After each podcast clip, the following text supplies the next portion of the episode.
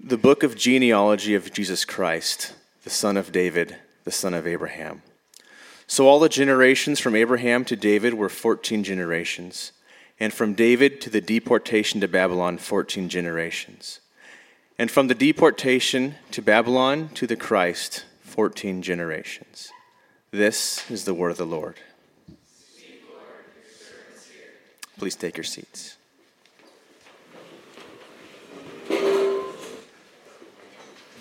Can that bum stand? Doesn't matter. Hey, Taproot, good morning. Hey, for those of you who may not know me, my name is Luis Castellanos, and I'm excited to be here. Uh, let me say a few things before we get uh, before we dive into our sermon today.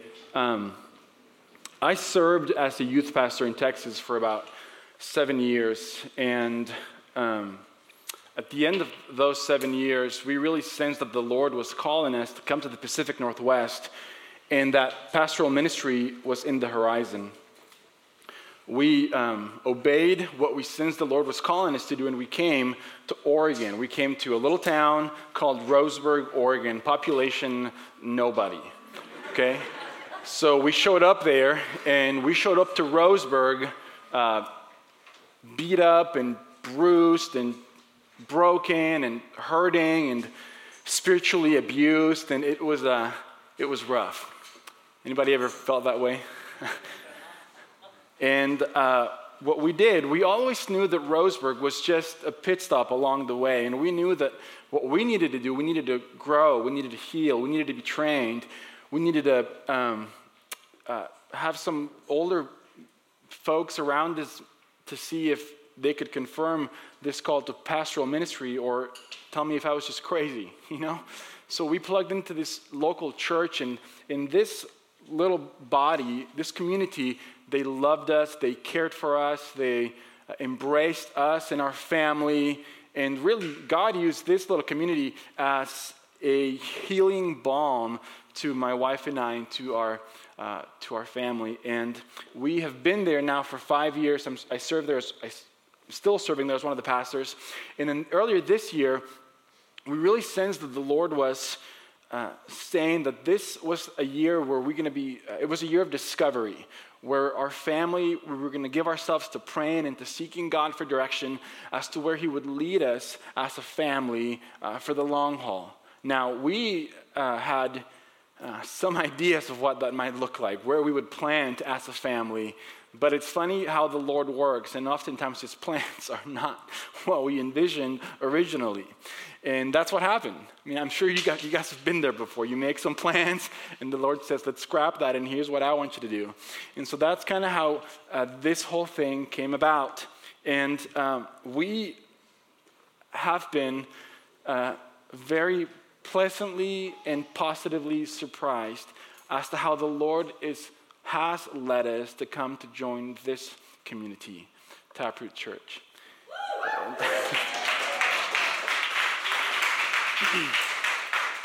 now, we are excited to get here. We are uh, happy, uh, at peace. We are eager to, to, to get to know you, to serve you, to uh, to love you, to listen to your stories, to share life together.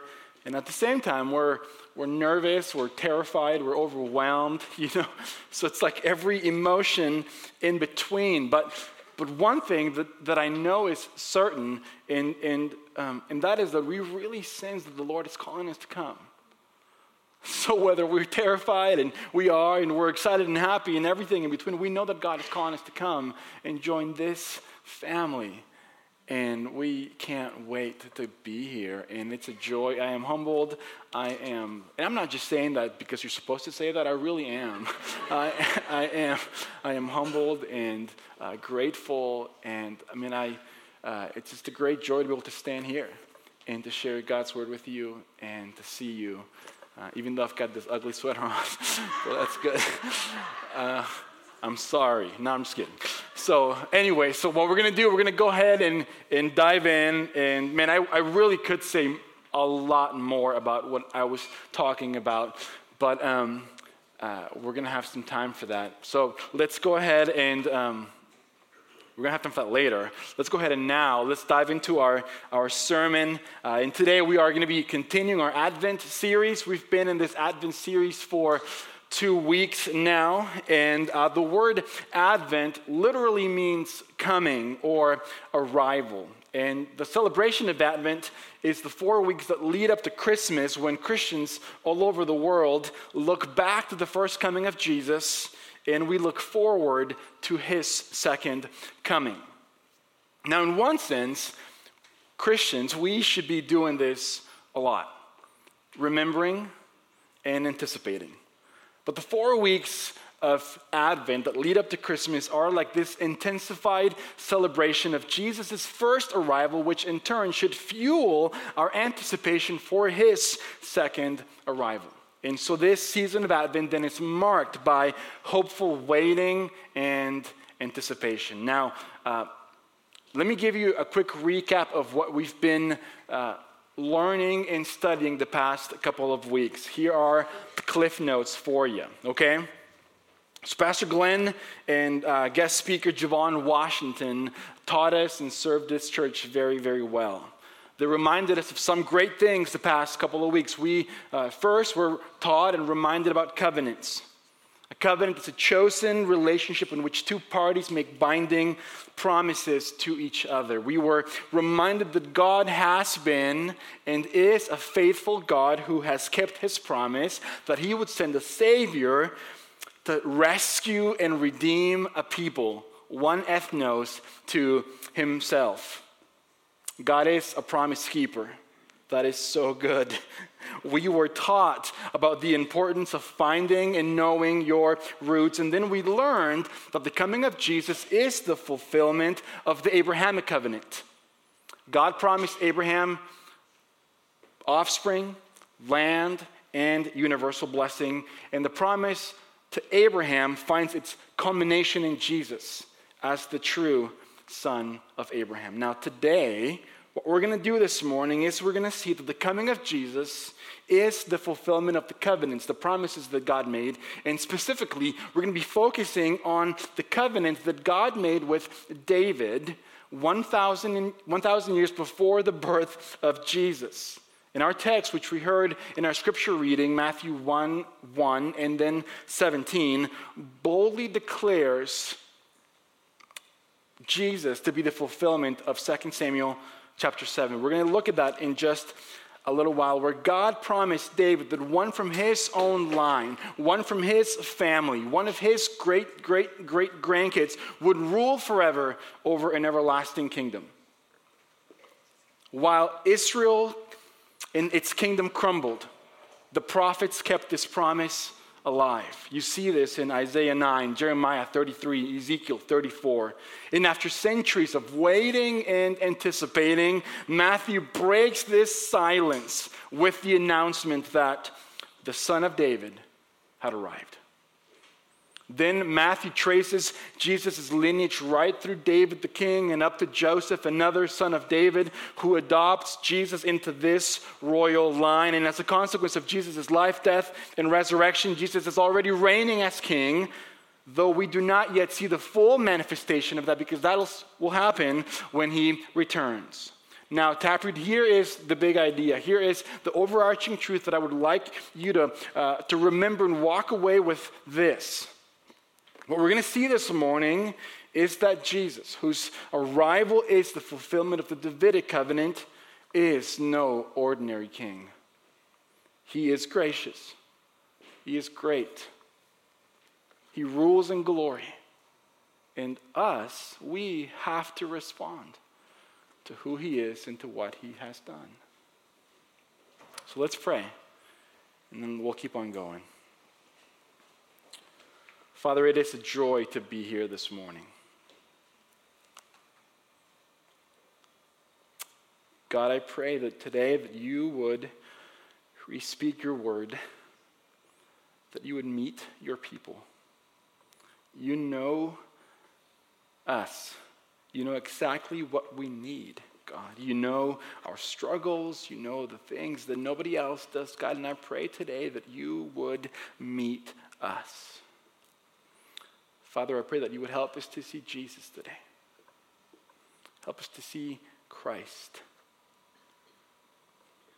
And Father, I pray that you would help me. I'm just a vessel, God, and imperfect one. And help me to communicate your words faithfully and clearly this morning, God. And just bless this service. May Christ be the main course. May he be central to what happens this morning. And may Taproot, may this, may this place, may this community, may we be an embassy of heaven, Lord. And I pray this in your good name. Amen. This may sound like a generalization, but it, I think it's true, and that is that people love stories. People love stories. And in those stories that we love, each of us, we have our own favorite characters. So, for a second, think about some of those stories that you really, really like. Maybe it's C.S. Lewis's Chronicles of Narnia. In that story, who is your favorite character? Is it Peter? Or is it Edmund? Is it Lucy? Is it Susan? Is it the lion, Aslan? Maybe you're not a Chronicles of Narnia fan, but maybe you are a J.R.R. Tolkien's Lord of the Ring fan. Now, in that story, who is your favorite character? Is it Frodo? Is it Gandalf? Is it Aragorn? Is it Legolas? Who is your favorite character? Now, there is a movie that was just released a couple days ago the Star Wars. right, the Star Wars saga. Now, in that story, who is your favorite character? Are you old school and you go back to like Yoda or Luke or Han or Leia? Or are you into one of the new kids, you know, Rey or Finn or Jyn Erso?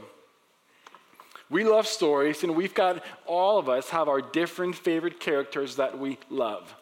Now, what about in the story of God as the Bible tells this? I know that the Sunday school answer would be Jesus. so let's just get past that and really think through this, okay? Is your favorite character in the story of God maybe one of the Old Testament big three? Is it, is it Abraham? Or is it Moses? Or is it David? Maybe it's one of the women in the Bible. Maybe it's Ruth or Hannah or Esther or Priscilla. Maybe it's one of the apostles. Peter. And I, I love Peter because I'm just like that guy. I stick my whole leg into my mouth often, you know? So is it Peter or is it James or John or is it Paul the apostle? Now, if you were to ask me, I know for sure that King David would be in my top three. If we're making a top three of your favorite characters, I think that David would be one of them. The young shepherd boy who came out of obscurity. Nobody knew who this kid was. Everybody discarded him except God. The young shepherd boy who kills a lion and a bear. I mean, that's cool, you know? the, the young giant slayer who rises to prominence as the king who God chose. A man after God's own heart who, you know, fell tremendously who sinned incredibly. He abused his authority. He murdered and coveted, but repented sincerely. A man who knew suffering well, and through it all, still remained faithful and loved God. I love David. Well, our text today, which we read, Matthew 1 1 and then 17, declares Jesus to be the son of David. David was Israel's beloved shepherd king. And listen to this what David could never be, Jesus became for us. Our good shepherd who laid down his life for us, his sheep. And he is now caring for us with relentless tenderness and persistent kindness. Jesus is the King of Kings, ruling over and working in all things for his glory and for our good. He is the ruler of all the kings of the earth, setting them up and setting them down at his glorious sovereign discretion. And no other kingdom but his is everlasting. This is Jesus, Taproot. This is the Son of David. Now, let's back up for just a second and talk about why is Jesus called the son of David? Why is Jesus called the son of David? Well, on the side of his father Joseph, Jesus descended by human accounting from the royal line of David. He, Jesus, is the offspring of the kingly line, and Jesus is the heir of all of Israel's godly kings Solomon, Jehoshaphat, Hezekiah, Josiah, and the rest. He is the king of the Jews. But our text says that Jesus is not just any king, he is no ordinary king. And as we looked in our text, Jesus is called the Son of David. Now, Matthew uses this title 17 times which is more than any other book in the New Testament. And the title, Son of David, seems to organize the entire genealogy. There are 14 generations from Abraham to David, 14 more from the rise of David to the end of his dynasty when Israel was sent into exile, and then 14 more until Jesus, the son of David, was born. So we, this, this title seems to organize and say something important about who Jesus is, the son of David. Now, in Jesus' day, there was a strong hope for a king who would restore Israel to its former glory and liberate the nation from the Roman oppression and degradation. And Israel based this hope on a promise that God gave to David.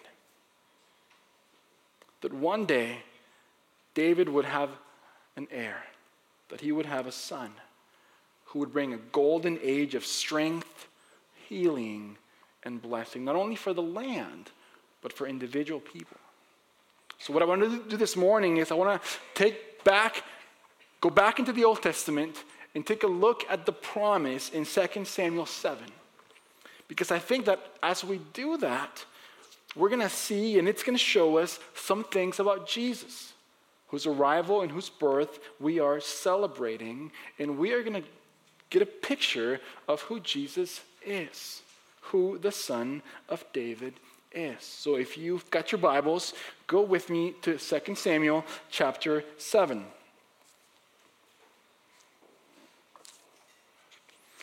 2 Samuel chapter 7. Look at verses 1 through 3. This is what my Bible says here.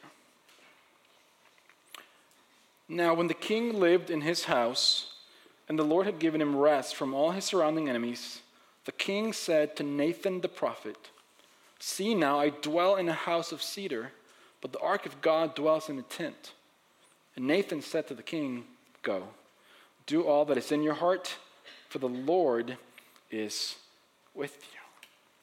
Now, there has been this constant theme throughout David's life, and the theme is that God has been with him. Now, the enemies of Israel have been defeated, the kingdom is established, it's united, and David sees all that God has done for Israel and for him, and he exclaims that he wants to do something for God. I mean, it makes sense. God has done so much for David, and David wants to do something back. He wants to pay back God. He wants to repay and give something back to God. And so Nathan the prophet says, All right, go ahead, go for it. Have you ever felt that way? Look at all that God has done for me. And as you look at what God has done for you in gratefulness, you say something like, Well, I want to do something for you, God. It sounds good. It sounds right. It sounds noble. It sounds like the Christian thing to do. If God has given me all these things, I got to give God some stuff. I got to do something for Him. And what we forget is that we are a part of the kingdom of God. And this kingdom is oftentimes upside down. This is a kingdom where to be great is to be the least, where to be first is to be last, where to live you die. It's a kingdom where it's not about what you can or have done, but it's about what someone else has done for you. And his name is Jesus. Now look back at the text with me. Look at 2 Samuel 4, 7, verse 4. But that same night, the word of the Lord came to Nathan Go and tell my servant David, Thus says the Lord, Would you build me a house to dwell in? I have not lived in a house since the day I brought you up, brought up the people of Israel from Egypt to this day, but I have been moving about in a tent for my dwelling. In all places where Israel, whom I commanded, wait, whom I, hello, wait a second. Dyslexic here. In all the places where I have moved with all the people of Israel, did I speak a word with any of the judges of Israel, whom I commanded to shepherd my people Israel, saying, Why have you not built me a house of cedar? Now, therefore, thus you shall say to my servant David, Thus says the Lord of hosts, I took you from the pasture, from following the sheep, that you should be prince over my people Israel. And I have been with you wherever you went, and have cut off all your enemies from before you. And I will make for you a great name, like the name of the great ones of the earth. And I will appoint a place for my people Israel, and will plant them, so that they may dwell in their own place and be disturbed no more. And violent men shall afflict them no more as formerly, from the time that I appointed judges over my people Israel. And I will give you rest from all your enemies. Moreover, the Lord declares that you, to you that the Lord will make you a house. When you, your days are fulfilled and you lie down with your fathers, I will raise up your offspring after you, who shall come from your body, and I will establish his kingdom. Now, listen to these next few verses. He shall build a house for my name, and I will establish the throne of his kingdom forever. I will be to him a father, and he shall be to me a son. When he commits iniquity, I will discipline him with the rod of men, with the stripes of the sons of men. But my steadfast love will not depart from him, as I took it from Saul, whom I put away from before you. And your, your house and your kingdom shall be made sure forever before me. Your throne shall be established forever. In accordance with all these words and in accordance with all this vision, Nathan spoke to David. Well, that night, God speaks to David, and Nathan goes to relay the message to the king. And he says essentially this David, you've got it backwards. You don't have to build a house for God, you really don't have to do anything. God is the one who's going to build a house for you. You don't have to do something for God. God is the one who will do something for you. From your family, from your house, there will come one who will be king forever.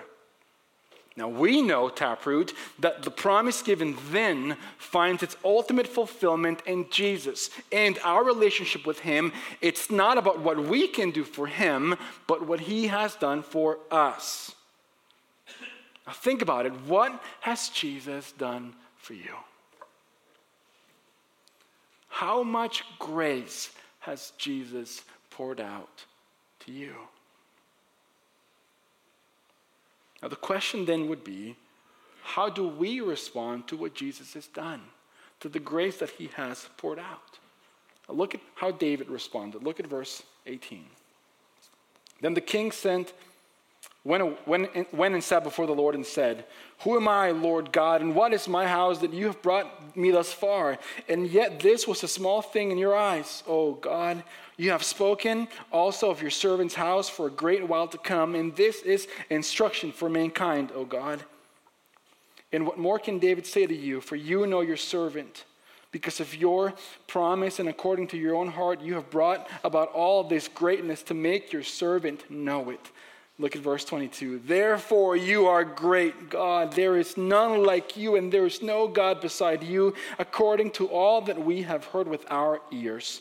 And who is like your people, Israel, the one nation on earth whom God went to redeem to be his people, making himself a name and doing for them great and awesome things by driving out before your people, whom you redeemed for yourself from Egypt, a nation and its gods. And you established for yourself your people, Israel to be your people forever. And you, God, became their God. And now, oh God, confirm forever the word that you've spoken concerning your servant and concerning this house. And do as you've spoken. And your name will be magnified forever, saying, The Lord of hosts is God over Israel. And the house of your servant David will be established before you. How did David respond? Worship, praise thanksgiving, humility. Again, how do you respond to what God has done for you? How do you respond to the grace that God has poured out over your life? Now, the promise that we just read and saw that was given 1,000 years before the birth of Christ helps us to learn a few things about Jesus. Now, I want to give you two things that we can learn this morning. Then I want to talk about how we can apply this for our life. So, two things that we can see, that we can get from what we just read. Number one, King Jesus is gracious, and his rule is marked by grace. King Jesus is gracious in his rule is marked by grace. Now, Jesus' kingdom is not one that we earn, not one that we merit, not one that we deserve. It's a gift of grace. Jesus alone gives us what we need to enter into the kingdom his perfect life, his death and burial, and his victorious resurrection. And it's not about what you can do for the king, but it's about what the king has done for us. An entrance into this kingdom for us is not by birth, but it's by rebirth. And the rebirth is made possible by all that Jesus has done for us. Through this promise, what we see is grace poured out from God to David. And ultimately, we get grace poured out from God to us through Jesus. So, King Jesus is gracious and his rule is marked by grace. And the second thing that we can see here is that King Jesus is great and he rules in glory. Now, the kingdom of Jesus is unlike any other earthly government, and that is a good thing. that is good. And the citizens of this kingdom have no complaints, have no grievances, have no, you know, we don't fill out one of those, you know, complaint notes and send it in. We don't want to vote in another candidate. We don't want to impeach this king. His kingdom is great. Why? Because the king is good because he is truthful. There is no abuse or corruption or injustice. This king is gracious and awesome and wonderful and righteous and kind and merciful and powerful. He is great. He doesn't take from his people, but he gives and gives and never stops giving to the people's, people that he loves. He is great and he's done great things. And this is exactly what David said. Verse 22 as he listens to what God said to Nathan, uh, David's response is, Oh God, you are great. You have done great things. He worships. Don't you long for the kingdom of Jesus to be here in all of its fullness? Now, his kingdom is great, but he, it is also glorious. Our king rules in glory. And this gives me a place to, to stand and land. We can see this revealed because we know that this glorious king does not owe anything to anyone. He is the rightful owner of everything. He is the sovereign God of all the earth. Look at verse 24. Look at David saying this about God, and you establish for yourself, your people, Israel, to be your people forever. And you, God, became their God. Who is doing this? God. David is declaring how glorious and sovereign God is. He's the sovereign God of all the earth. He is glorious. We have received everything from Jesus, and Jesus owes nothing to anyone and needs nothing from anyone because everything is His in the first place.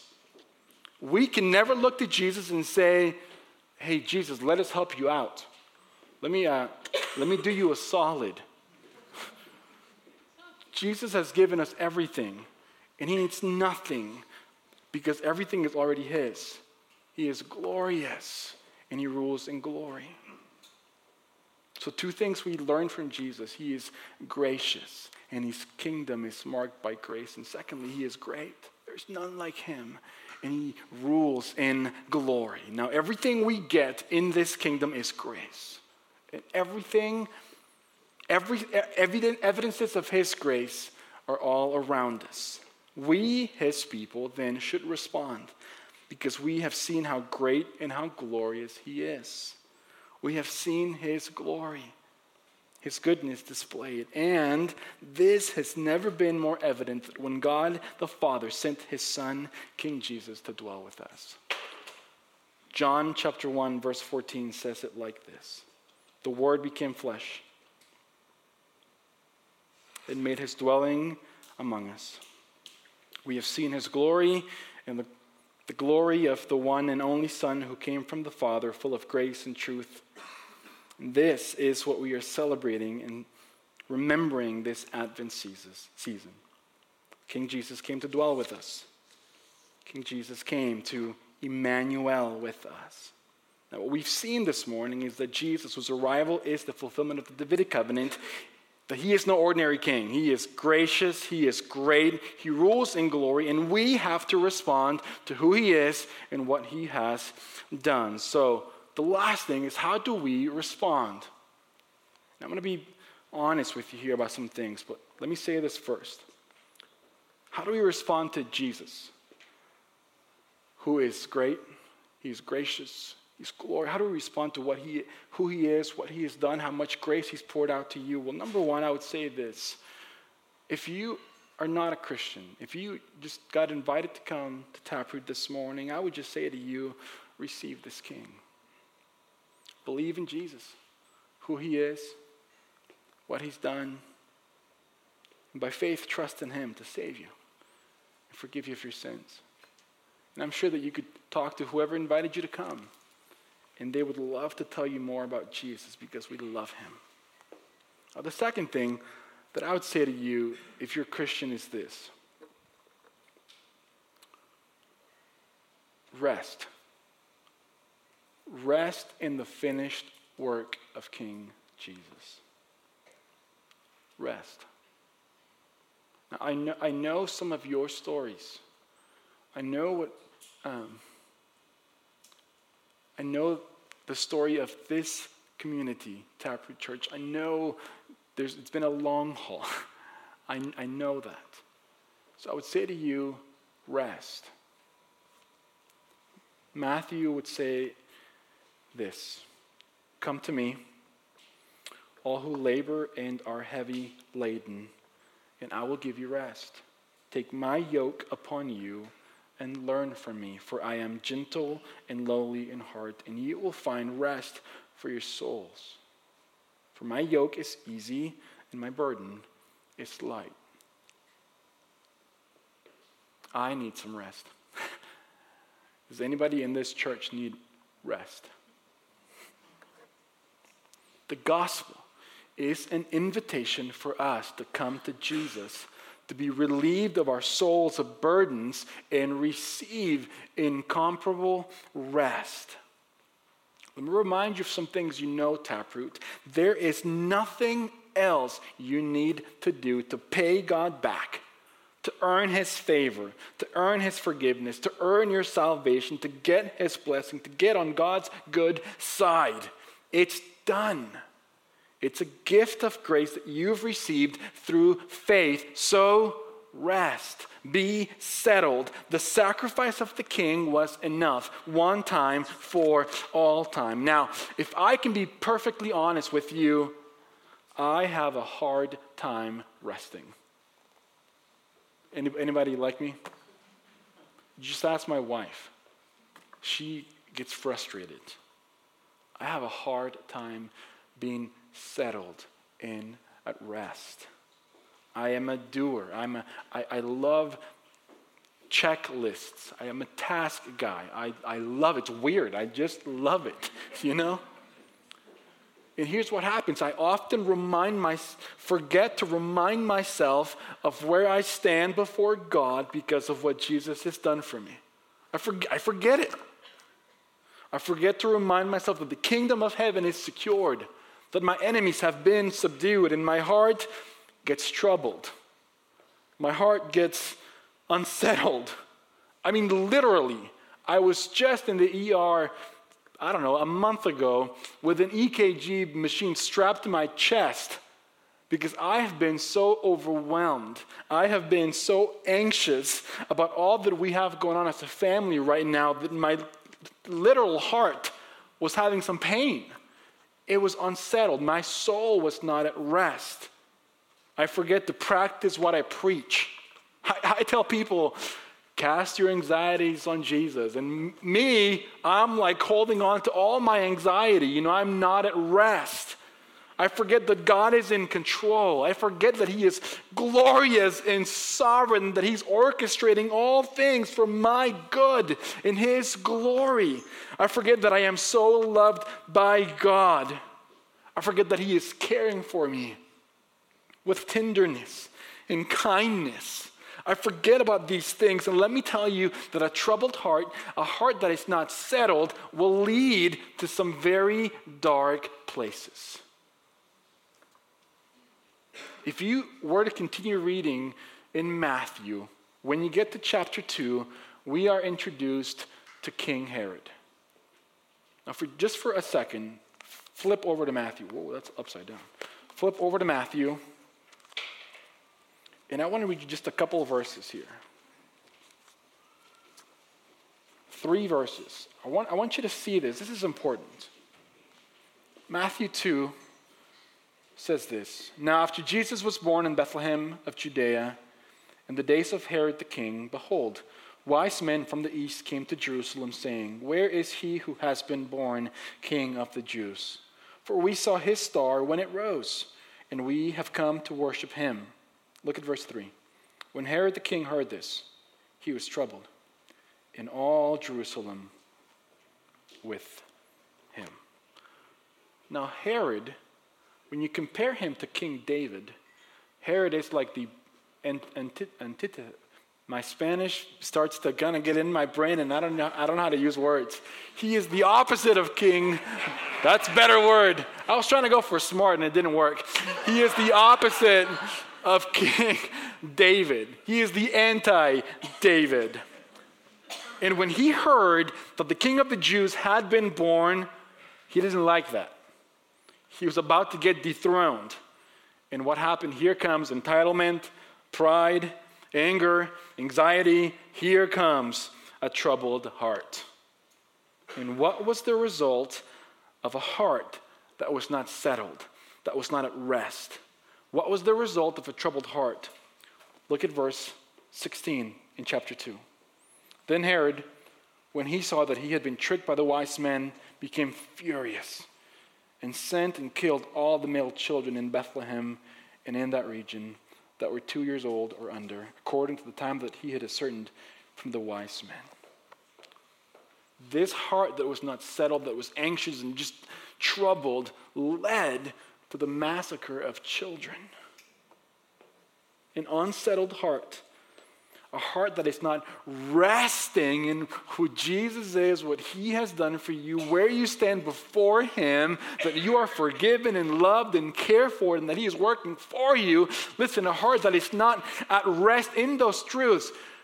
Oh man, it, it is scary what could happen, what we could do. So, what I would say to you, Taproot, is rest. Remind yourself of what Jesus has done for us. Preach the gospel to yourself daily. Remind yourself of how loved you are and that the God of heaven is for you. That he loves you, that he's not after you trying to get you. He loves you and that he is in control. And then let's practice what we preach and cast all our anxieties and worries and fears and stuff on Him because He cares. And listen, He has given you each other. This is an evidence of His grace. Don't ever forget that. So rest. Now, the second, second thing, and it, it may sound weird, so just hang with me. The second thing is this since King Jesus is great, since he is glorious, since he is deserving of all of glory, we should respond by living for the glory of the great king. Now, from our rest, from a place of being settled and at peace and, and, and knowing that God is for us and with us and in control, we respond. This is the paradoxical design of our redemption. How can the receiving of God's unmerited, inexpressible gift of grace, which Jesus purchased fully for us so that by faith we can rest in Christ, how can it demand a response? It kind of sounds like it it's weird. Well, there is no contradiction in the gospel's invitation to rest and receive God's free gift of salvation. And in the gospel, exhortation that we should press on to make this gift our own. Our works are not decisive. They do not earn us salvation. They are just an, an outworking, an evidence of the awesomeness of what God has done for us. So, from our rest, from a position of being settled and knowing where we stand before God, and there's nothing we can do to earn anything else, we respond lovingly. We are not working for our salvation, we are working it out. We should be becoming more and more like Jesus, pursuing holiness in our sanctification, all for the glory of God and for the good of others because we love Him and we are just responding out of love, out of rest to what He has done. And how could we not love Him? I mean, I'm, that's not seriously, how could we not love Him? The God of heaven authored our rescue. How could we not respond? He, you were dead and He brought you to life. Therefore, we do what Paul exhorted us in 1 Corinthians whether you eat or drink, do it all for the glory of God. Even the most menial task, do it to glorify God. We do what Paul said in Romans 12 offer your life as a living sacrifice. And I love the word he uses it's just reasonable that you would do this. Paul says it's, it's reasonable to offer your life as an offering, dude, so do it. So, how can we glorify God, Taproot? We glorify God by enjoying Him, enjoying Him, loving Him, trusting Him, and resting in Him, and by obeying His will, His commands, and law. How can we glorify God? If we truly want to honor the Savior, we do as He said, but that means not just obeying because He's going to get us or because we have to. It's not that. It's understanding how great His love is for us so that we, in love for Him, want to walk with Him and live for Him. So, Taproot, let's live for the glory of God and the good of other people. Now, if I can be perfectly honest with this, full disclosure, I don't get this right all the time either. More times than not, I blow, I blow it. I sin. I get angry. I get impatient. I'm not kind. I'm not gracious. I'm prideful. I'm judgmental. I'm critical. The list could go on and on and on. All I am is a beggar telling other beggars where to find bread. And his name is Jesus. So we are in this journey together. I don't, I don't have it all figured out. We're in this journey together,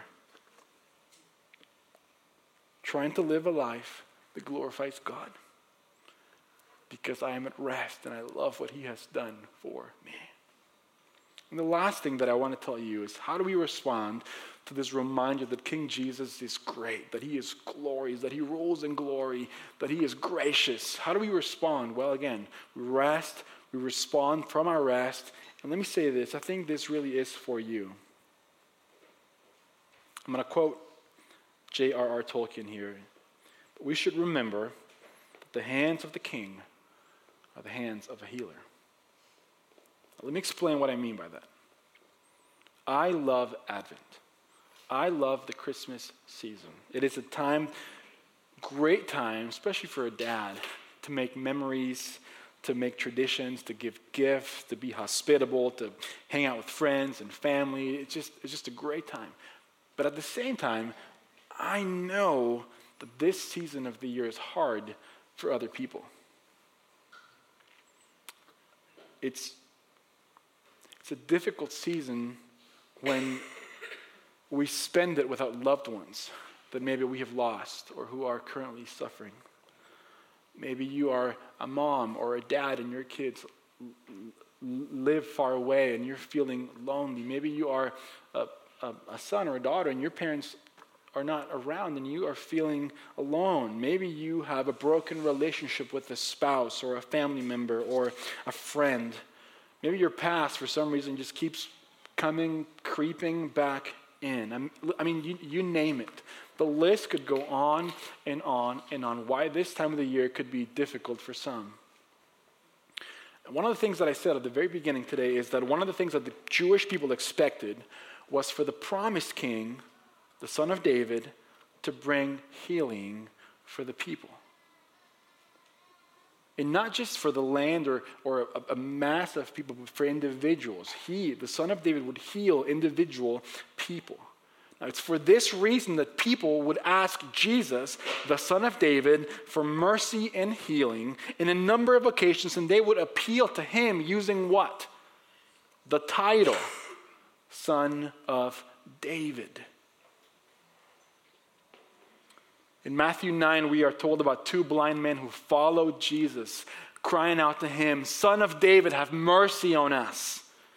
In Matthew 15, we are introduced to this uh, Canaanite lady, a woman who had a daughter, and she was asking the son of David for mercy because her daughter was demon possessed. We are introduced to these two blind men in chapter 20 who, who followed Jesus, who, who uh, were crying out to him. They were rebuked by the crowd, and then they yelled even louder Son of David, have mercy on us the son of David, could heal people. And even think about David the king. Think about David's mighty men. This tribe of outcasts and thieves and cave dwellers and this motley crew came to follow David. There was something about the king. His very presence did something for these band of outcasts. Well, my what I want you to remember today, Taproot, is this. Remember that the Son of David, Jesus, offers his strength to the weak and the wounded. He himself knew suffering. He himself was acquainted with grief. And he is our hope. And he gives hope to the yearning heart. Because the mighty king, the son of David, is a tender healer, and he is close to us, the brokenhearted. The title, Son of David, is a title of healing strength. So today, if you're anything like me, and you're burdened, and you're tired, and you're weary, and you're ready to throw in the towel and quit, the Son of David says to you, Come to me, all who labor and are heavy laden, and I will give you rest. Don't forget, Taproot, that the Son of David is for you. He is for you. So as we see Jesus for who he is, gracious, great, glorious. I mean, the, the adjectives could just keep on going. As we see him for who he is, the fulfillment of the promise that God gave to David, we respond. First, be at rest and be settled with all that God has done for you. And from there, out of love, respond by living a life for the glory of God. And then for all of us who need some healing and strength, the Son of David is for us. He is close to us, He loves us. Let's pray. Father, there is none like you.